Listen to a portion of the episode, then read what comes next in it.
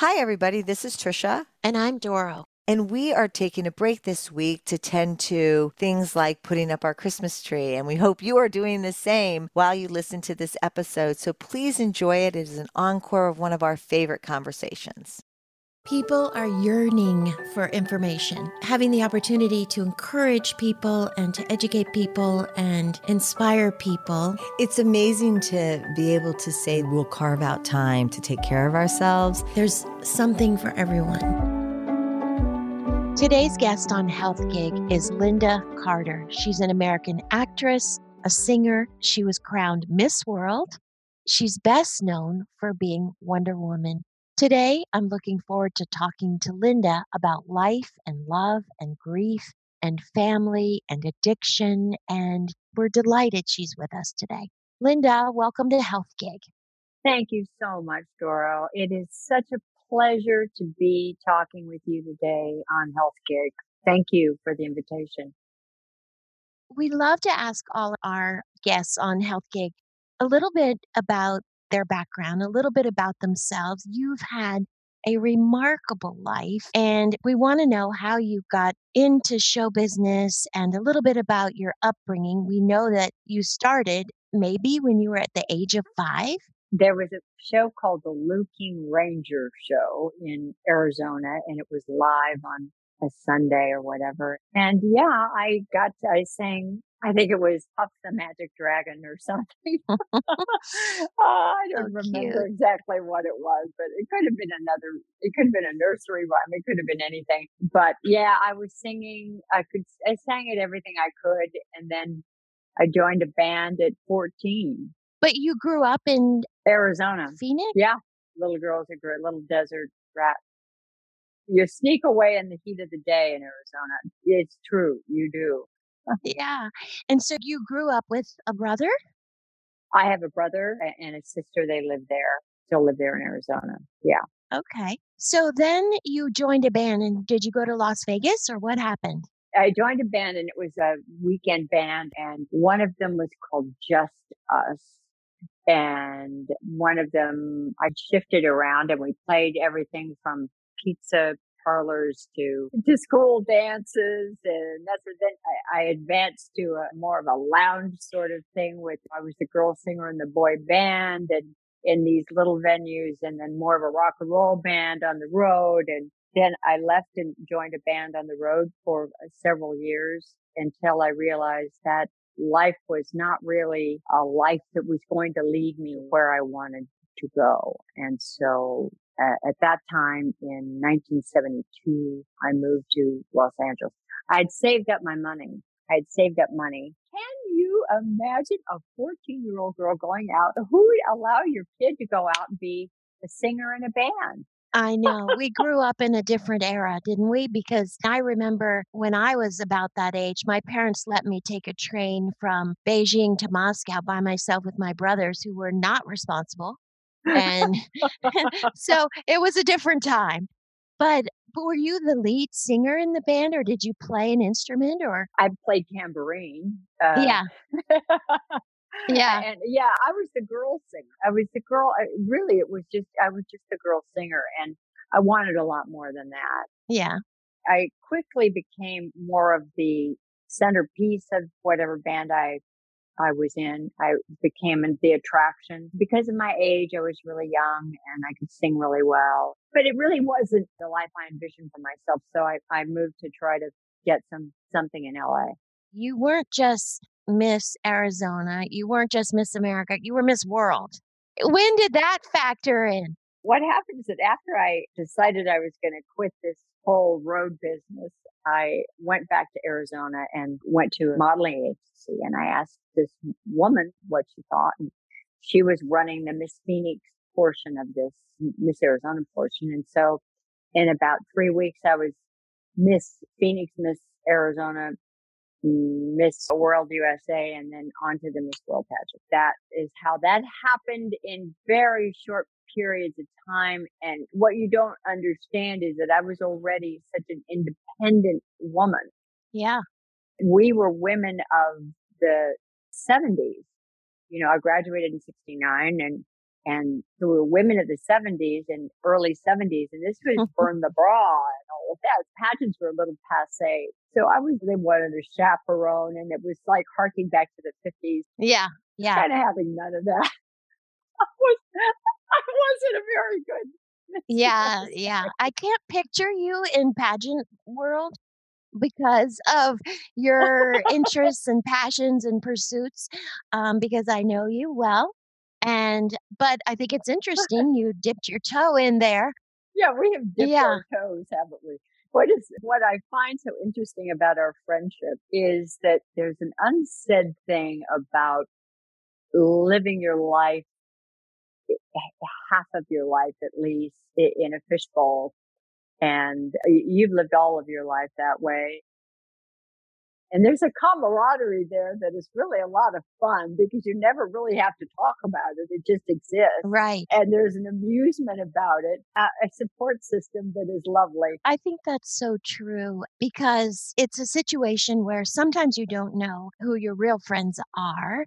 And when you have a common bond like this, I'm more related to people who are in the public eye, but I'm part of that world a little bit. It's there's a comfort in understanding each other. Yes, there is. Exactly. There's an understanding that is kind of sacred and a beautiful thing. And I appreciate our long friendship. So let's talk about Wonder Woman, of course. We have to touch on that. I think our listeners want to know how did you land that role? You are amazing in that role. Thank you. You're an iconic figure in our culture. How did that come about? There was an attempt to have this character on television a few years earlier. And on that one, I didn't even get a call back. Then they redid it and the guy that was producing it had his own ideas. And that was the origin story of how Wonder, how Diana became Wonder Woman. So I fit the bill. I tried out for the part and I got it. And you have to understand the time there were no women that they felt could carry a show on their own. They just didn't think that they didn't think that we could own it for ourselves. And of course, I naively just, of course I can. I'd already been on the road. I'd done things myself. I was very confident. And of course I could do it. So we got it. It moved from one network to another network. We ended up doing 60 plus shows. Well, it lasted from about five years altogether, but three full seasons and it has outlasted its intended run. That is astonishing. Yeah. You will forever be an icon, and you were ahead of your time. What was the best part of Wonder Woman, and what was the worst part of Wonder Woman? I would say the best part of Wonder Woman were the mm-hmm. stunts. Did you do them all yourself? I did a couple of dangerous. I hung out of a helicopter. Oh my gosh. Who in whose world do you ever have an opportunity, except if you are a, a water rescue or Right. rescue fireman or something, to hang out of a helicopter? And I did fights with big guys and got to throw them over my shoulder, and I got to do punches, and guys would go, "Oh!" Yeah. They flattened them. But it was a blast. It was so much fun doing fights. One time I flipped Bubba Smith. Bubba Smith was a big tackle for one of the big teams. I think it was the LA Rams or the one of them. Anyway, they were guests on the show and it, just, you just can't imagine how much fun it was. It was great. I enjoyed embodying the character in a series because you have already known the character and you're always interested in what new thing you can do within the confines of the characters. And then I got to do Asteria, which was in the last Wonder Woman, this mysterious new character in the world of DC. So I got to create a new one, which may or may not be in the third one. We'll have to see. Oh, okay. That's intriguing. Well, And by the way, Gal Gadot is a not only stunning and gifted, but she is a wonderful human being.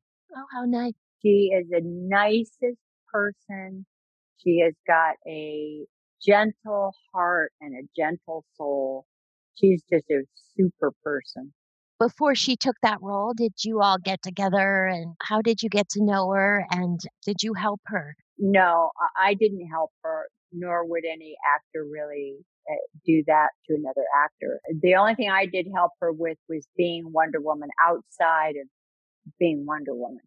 That part of it, I said, you're now, I just want you to know, my friend, that you've now joined me and I'm grateful, but you will forever have this piece of people's hearts and minds. Handle it with care. And she, but she would. I think that's so wise because in my world, my political world, that people always say to my dad and to my brother, why don't you get out and say this and that? And my brother and my father would say, we've had our chance. We'll be supportive of any president, but we've had our chance. It's not our time. And so it makes sense that you would have that same response. So Wonder Woman has allowed you to segue into women empowerment. I know you feel strongly about promoting women. And why is that important to you? I think that during our, I don't know, certainly my 40s ish time, it seemed to me that women had forgotten all of this stuff that we had done as activists for women. It felt that way. And then when we looked around, there was just this whole storm of activism that came in a big wave with Me Too and various things. Coming to terms with our role in society and in politics. The one thing about women's empowerment that is very important to me is that it is not about, if this is a word, men's disempowerment, if that is a word. As a matter of fact, when you think about this, you will understand that when the 19th Amendment was passed, it was passed entirely by men. Right. Over the entire country. So let us not forget that they don't have to be feminists for them to be supportive. And, you know, I'd much rather have them think of themselves as our being champions of feminists than having to right. wear a mantle of even feminism. Right. I think we're perfectly capable of being our own feminists, to be honest with you. I think that we can own feminism and we don't need to have somebody else own it with us. I am a feminist and I mm-hmm. like my feminist yeah. girlfriends, you know, and, and let them, and my husband, Robert, was a champion of feminists. Your dad, your brother. We need your support. We can be the feminist. It's so funny because when I was preparing for this interview, I came across a statistic. I'm in Boca Grande, Florida, and I'm reading the Boca, Boca Beacon, but I read this statistic and it said, in all the years of history, tens of thousands of years of history, how much do you think is about women? And the answer is shocking. Mm. You might guess maybe 10% or 5%, but the answer is one half of 1%. Oh my God. I love that women like you who have a platform because of this amazing things you've done are out there reminding people of the accomplishments of women. I think that all of the pieces and the parts of us are unexplored in history. And that part of that is motherhood. Part of that is in the older times, hearth and home. Right out of necessity and how integral the center of the family is in communities and how essential and when you subjugate how angry the populace become. Speaking of motherhood and marriage, you're um, an amazing mom to two children, but you also just lost the love of your life, Robert Altman, and everyone who knew him loved him. Tell us about Robert. Tell us about your love story so that our listeners can know a little bit about that part of your life because that was a big part of your life. I just lost him in February last year. So where I find myself is it's a strange place where I finally felt safe in my life for the time I was married to him, 37 years. And, I don't have that safety any longer. I just don't, it's no longer there. And so uh, when we fell in love, I, oh, we fell in love almost 40 years ago. And, um, he was this handsome young lawyer in Washington, D.C., and we met in Memphis. He was there for uh, a, business thing with the president of Maybelline, Coppertone, and Sharon Plow. and he went to a dinner, and I sat next to him, and it was it was boom. And he swept me off my feet, and I moved to I moved to Washington D.C. and we got married and have two children. And it's been, as in all marriages, I'm not saying that we had a rocky road, but the, just the adventure of marriage itself, what, what fortune and misfortune happens for, for life and death and this and that, just a, a, a myriad of, of life events that you go through with your children and all, they map your life. And so the the part of that mapping is no longer available to me. So I'm trying to map new things. I'm trying to find direction. And so for your listeners, in terms of your health and in terms of you, if you've lost, your listeners have lost someone, and I know you have, and you know what I'm talking about. Grieving is for me has become allowing it to be when it is instead of trying to stop it. Even in these last moments mm-hmm. of talking with you, Doro, that the feelings overwhelmed me and you could hear it in my voice and you can see it, but that's just right. love talking. Right. that's just love. And if I stop that, then I'm also stopping the love I have for this amazing human being that not only built one big giant company, but several others as well and raised a gorgeous family and was able to be a, a beacon of light and a safe place for me. And I can't tell you that I think I'm so much a better woman for knowing him and being his wife. I'm just a better person. As far as other people who are also going through the same that you're going through, I think what I hear you saying is just letting the love just come out whenever and not to be ashamed, really.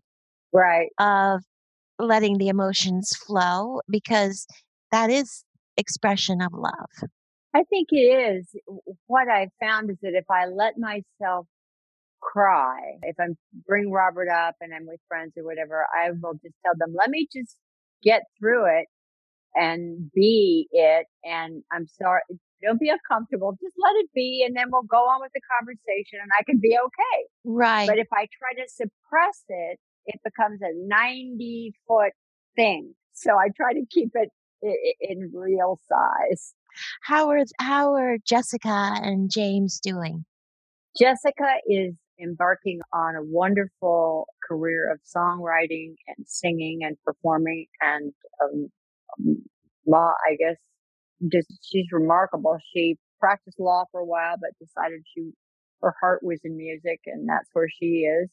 And Jamie is, is still with the company my husband created, uh, ZeniMax, but it sold to Microsoft. And so he's uh, in business and in entrepreneurship and investing and that sort of thing. And he's also a, a lawyer and a great legal mind as well. don't you do some performing with Jessica too? I do. I have not performed since COVID started. I was supposed to do a concert in April and I had to cancel that. And so I'm even looking at the fall. But what I am doing is recording. I just released a new single called Human and Divine and it's on Spotify and iTunes and wherever anybody gets their music. And it, it's quite cinematic. I wrote it, uh, the music started with Robert and then I morphed it into about Wonder Woman and Stephen Diana because I was writing it when I was doing Asteria, the part in Wonder Woman 84. And then this whole thing, as I was recording it, it was really about Robert. And as I was singing it, it was really about Robert because he was sick at the time. And so as I was performing it and perfecting the sound I wanted and it became very cinematic. And so it's really about that love. How do you define love? What words would you use to describe love? How do you, how do you say it? It's like a breath. It's like a internal thing. It's love is human and divine. So that's what it's about. I had the privilege of seeing you in New York perform, yes, which I I've got. I have our picture in my house. I loved it. Did you cancel your performance because of COVID, or you think you'll be back maybe doing some live in the fall? It depends on where COVID is in the fall, and I would have to determine that in the summer. Let's see where COVID is. There are a number of factors other than myself. It is getting the band itself safely where I want to go. Is there a new variant? Who does it affect? How does it affect them? All these things. And then people in the seats, it's all this, it's complicated. If, if I could just go and do it and then just see who shows up, it, but you're talking about people's health and welfare and I'm. Yeah. Proceeding with caution. Proceeding with caution. Which makes a lot of sense. But what I love about you, Lynda, is that you continue to lead this very vibrant life. And there are a lot of people who are afraid of getting older. And who are afraid of, I'm too old to do that or whatever. And you're a great example to people. I'm assuming your passion is singing and yeah, you're right. So you have this great purpose in life to get out and share your talents and what advice do you give people who are just maybe they're retired or feel like they're old? What advice do you give? I am just like them to be honest with you. I can isolate. I can procrastinate. Hmm. So I have to, and particularly in grief, you know, you just want to curl up. So I am force myself to get up and I've been getting up here in Florida with the dawn and watch the sun rise every morning even if I go back to sleep a little bit and then I get up and try to work out or get myself together and do a little something for myself, but then I am trying to do a little work. So what people can do is start a routine in the morning, a routine that you follow, that you start with what time you get up. You start with making your bed. And I find with when you make your bed, it changes how you approach your day because you can't just go back and it's all a big mess and you're going to go turn on a movie. You go into another room or you do, uh, you just do it differently. And if you're a neatnik, you already do, but I'm not. I, I am a very, I go into a hotel room and it explodes. Uh-huh. but it's an accomplishment, so, right? It's, it's but it is the first accomplishment of the day. The first accomplishment. Just try to get up at the same time and make your bed. And then the next day, try to put something else in front of you that you're going to do as a routine so that it will start to build and you'll find that you're filling your days because I still walk around wondering what I should do. You touched on it a little, but what do you do to take care of yourself your mind, your body, your spirit. I know a little bit about your spirit because we sat together at, at the National Cathedral on Thanksgiving Day, which was lovely. Tell us a little more. What is your exercise routine? How do you take care of your nutrition and uh, I am off of all bread and eat a tiny bit of pasta because I just found that I just got off of it because when I start just eating a little bit, I put on pounds and I, and they're hard to get rid of. I'm trying to stay as lean as I can. I am the age I am and it's going to go into odd places. And I'm trying to, you know, drink a, a like the ginger. I drink a lot of stuff with ginger in it. Uh, it seems to help my joints a lot and just basically trying to be healthy and not be a slug. I just interviewed Dan Buettner with from the Blue Zones and I thought it made so much sense when he talked about we have a tendency I have a tendency to go to the spin class and go do these heavy severe workouts but in the blue zones these places where people live longer healthier happier lives they just do the gentle daily movement all day long. And it just seems to make so much sense. I think that one time when I was in London, I was in, in the West End doing uh, Chicago, and I was about a 20, 15 minute walk from the theater. And I would walk as fast as I could to the theater and back twice a day. And that was, well, you walk to and you walk back. So it just doing that in itself, I lost weight. Just that, just that, just because it was separated by time and it, it kept my revving up. And so I, am not doing it now, but now that you remind me, I'm on it. I'm in the blue zone, baby. Yeah, let's stay in the blue zone. That's good. So, one of the things you've been upfront and you've spoken about, and that is the disease of alcoholism. Yes. And there are many people, especially during the pandemic, who are struggling. Mm-hmm. And what can you tell us about your story and how can that help others, do you think? I've been in recovery for 27 years, I think. And I didn't even start drinking until my mid 20s. But the genetic predisposition that I had was so strong that if I drank to avoid a tough situation, which is what I did in my, which is what I did in my first marriage. It came up and bit me. It was baffling.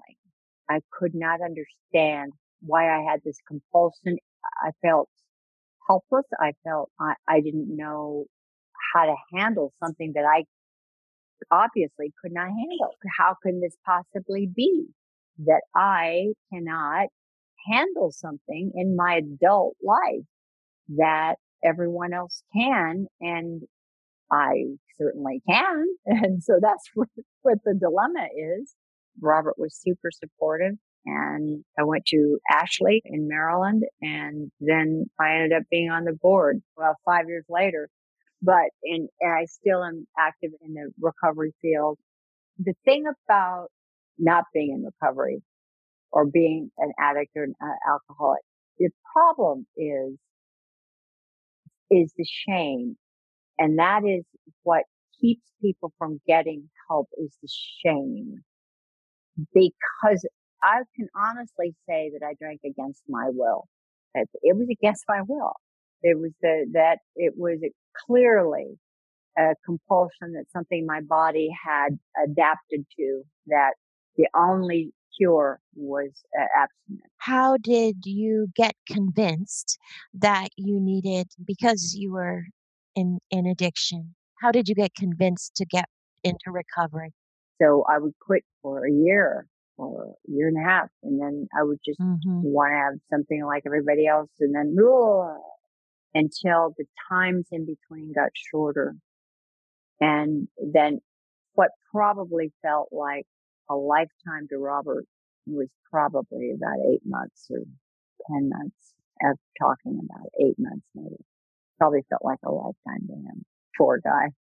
But by the same token, we all do what we need to do for each other and in times of difficulty. I was grateful beyond measure with my friends and the people that knew me when and saw me back then. And there were a lot of other things that were going on at the time too. Yeah. I, and it's understandable through stress and shame and fear and all that. It's understandable.